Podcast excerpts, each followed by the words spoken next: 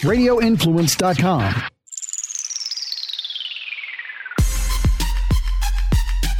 You are in the trenches with former Buccaneers offensive lineman Ian Beckles on Radio Influence.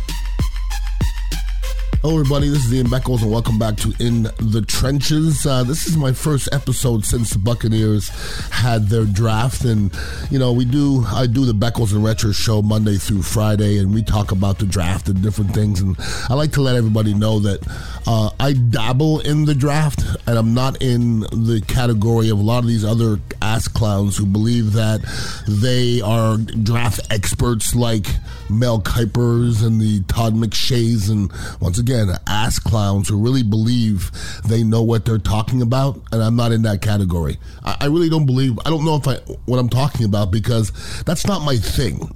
If you said to me, Ian, your job is to evaluate college talent. I promise you I'd watch every film on every one of these kids and let you know what I think. But that's not my job. So when the Buccaneers have a draft every single year, I get hundreds of questions. How do you think the Bucks draft went? And my my question is, I haven't really thought about it because I don't know much about these athletes, and I'm coming to you guys and gals with that attitude. They drafted them. They did their homework. We have to believe that Jason Licht and the front office and the Buccaneers know what the hell they're doing. And we have to kind of look back on what they've done in the past, whether we think this is going to be successful in the future. So when I look at some of these athletes, I look at it with a grain of salt because I didn't have the time to watch weeks of these guys film, which the Buccaneers had to do to evaluate the talent. I'm just letting everybody know. To know somebody, whether somebody can play or not, personally, I would have to watch six full films. You can watch one film and go, oh my God, this guy's amazing. But it could be against Albuquerque State. Uh, and maybe the next game, game's against Ohio State, and maybe gets his ass whooped. You see the difference? So all these athletes that I look at, I look at their highlight films. I see some things they do well, some things they don't do so well. So take these with a grain of salt. Their number two pick was Logan Hall, defensive end out of Houston. Uh, if you would break him down as an athlete, he looks like Will Gholston pretty much, or a Marcus Jones type player. If you guys are a little older and uh, I remember Marcus Jones, he plays with pretty darn good leverage for a big kid. Uh, I think he's he's I mean he's long, six six six seven. Um, it's he looks like he could carry a lot more weight.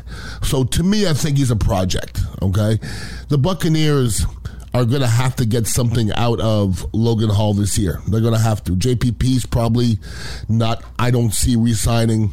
Will Gholston's getting to the back end of it, and he's going to need some help. So this young kid probably won't be asked to do a whole lot, but I'm, i think you're going to see his name a little bit, kind of like you saw uh, Joe Joe Tryon Trianca last year. We probably saw t- too much of him last year. Okay, I don't think they wanted him to play as much as he actually did. In the second round, uh, in the second pick, they got Luke Goedeke, a tackle from uh, Central Michigan. Um, you know, we, we talked to people from Pro Football Focus, and they actually grade college uh, grades as well, and they said he graded out well, which is a good thing. Doesn't really mean much. He's a tackle who could also play guard. Um, I could, I could see him going at it with Stinnie as you know that other starting guard. Uh, as a tackle, his, his his hands are a little bit low in his punches. Uh, I don't foresee him being a starting tackle in the NFL in his rookie year. Okay, he's not Tristan Wirfs. We don't need him to be Tristan Wirfs. We probably need him to be a back backup tackle and somebody who can maybe maybe start at one of the guards, maybe compete at one of the guards. Um, you know, the, the, competition that he went up against in his film is kind of questionable. But once again, Jason Licht and all his people, you got to give them credit for some of the things they've done in the past and some of the diamonds in the rough they've found as far as the offensive line go. Uh, third round, number 91 pick overall, they pick uh, Rachaad White, running back out of Arizona State. Uh, I'll be honest with you, looking at his highlights, he's pretty darn impressive. He's a big kid, 6'2", 210. Um, if this was the 1990s, he might be a first round pick. Seriously, he's that good. Like I, I, I blocked for Anthony Thompson in, in, in my senior year. He was a second in the Heisman. He ended up being a, a second round pick. This kid's better than him. I mean, that's just, it's unfortunate for running backs that, you know, uh, organizations don't want running backs anymore. If I if I was a, a, a team, I'm not picking a running back in the first two rounds for what? To do what? So he can play what three years and then go go away? Who was the last running back worth the pick? Oh wait, who's worth the pick? Can't say Saquon Barkley. You wouldn't pick that again, would you? Derrick Henry may may not be the same player ever again. Who else is there? There's not a lot out there, people. You know, Alvin Kamara, he wasn't Alvin Kamara when he came out of college. He was kind of created. So why would you pick a running back in, in the first round? I wouldn't do it. He's a smooth kind of slashing dude. He, he reminds me a little bit of Le'Veon Bell with his patience. Uh, anybody older than that, kind of a, a Marcus Allen type of guy. Um, and you know, he's one of those guys. Give me another um, project, but running back to me is all about the offensive line. Okay, and it got nothing to do with the running back in the NFL. So if we get anything out of Rachaad White, we're in we're we're in good hands. Guys, confidence is taking you this far in life, but when you talk about the bedroom, we need a little extra oomph. And that's why we have to go to Blue Chew. This is Ian Beckles for Blue Chew. I've been basically talking about them for a couple of years now. You know, being 54 years old, you got to have a little extra oomph in the bedroom, like I said before. And you know, you don't quite you don't quite perform like you do when you were 18 years old. So we need a little love. So way back when I went to Viagra and Cialis, and for myself, that gave me headaches, and I didn't really like the side effects. And then I found Blue Chew, and Blue Chew to me has the same effect. Um, you don't have the headaches, you don't have the side effects, and I really haven't messed around with Viagra or Cialis ever since. Uh, Blue Chew is unique, and their only online service delivers the same active ingredients as Viagra and Cialis, but in a chewable tablet and for a fraction of the cost. You can take it anytime, day or night, so you can plan ahead, and uh, so you're ready whenever the opportunity arises. So I'm just telling you guys, it's something you have to take advantage of, and you you could get a benefit for a little extra confidence when it's time to perform, and uh, Blue Chew can help you. And we have a great special for our listeners. Try Blue Chew free when you use a promo code FLAVA, that's F L A V A, at checkout, just $5 in shipping. That's bluechew.com, promo code FLAVA to receive your first month absolutely free. Visit bluechew.com for more details and important safety information. And we thank Blue Chew for sponsoring the podcast. Now, in the uh, fourth fourth round, they picked Cade Otton, uh, tight end from Michigan. Um, you know, good looking kid. We talked to uh, Anthony Becht about him a little bit.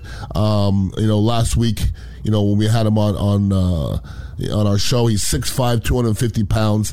Nothing overly special about this kid. He runs average routes. If I would c- probably can compare him to anybody that the Buccaneers remind him remind him of is maybe Dave Moore. But listen, if you have a Dave Moore type uh, career, you're doing okay. Dave had a great career, but he just wasn't the biggest guy, wasn't the fastest guy, didn't run the best routes. He just was an intelligent football player. So yeah, there was a couple plays I saw. He uncoiled on Aidan Hutchinson against Michigan. Likes to stick his nose in things. So um, Another guy, we may need a little bit more out of him than we expected, okay? Because we have no idea what Rob Gronkowski is going to be doing in the offseason. Fourth pick, uh, fourth rounder, they, they brought in Jake uh, Camarda, punter from Georgia. Um, listen, I'm not going to sit here and talk to you guys about punters all day long. He was SEC Special Teams Player of the Year. Uh, had a good had a good you know career.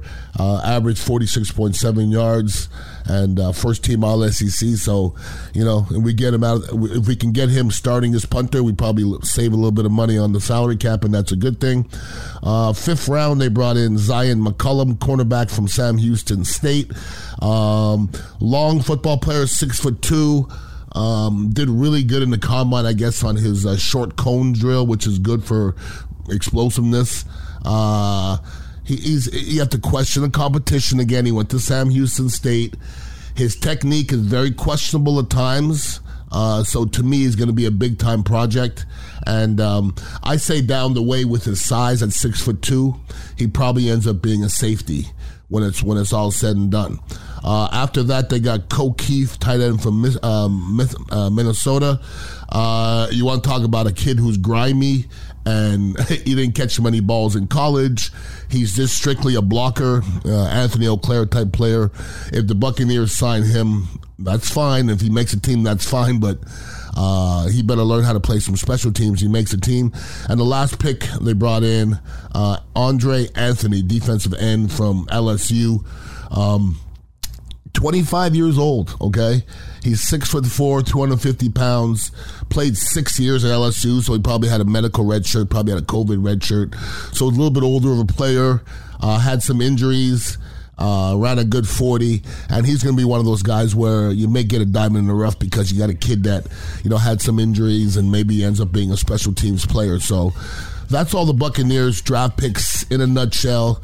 Uh, the Buccaneers are in a, in a good situation where they don't need any of those guys to jump up and be a starter.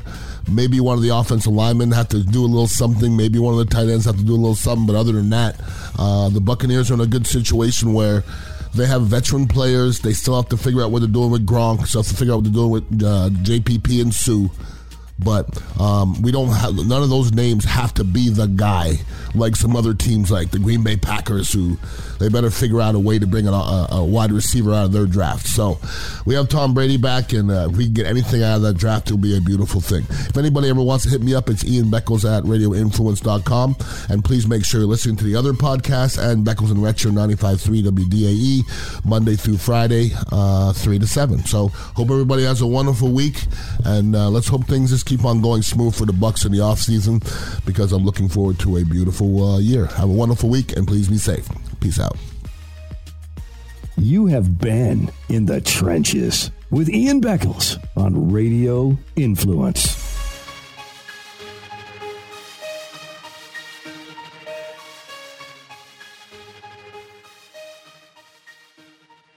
Looking for studios in the Tampa Bay area to record your podcast? Radio Influence can help. With two studios on either side of the bay, Radio Influence has you covered. Engineered and produced by longtime radio professionals, achieve the excellence in podcasting that you and your listeners deserve. For more information or to schedule studio time, email us at contact at radioinfluence.com. Radio Influence.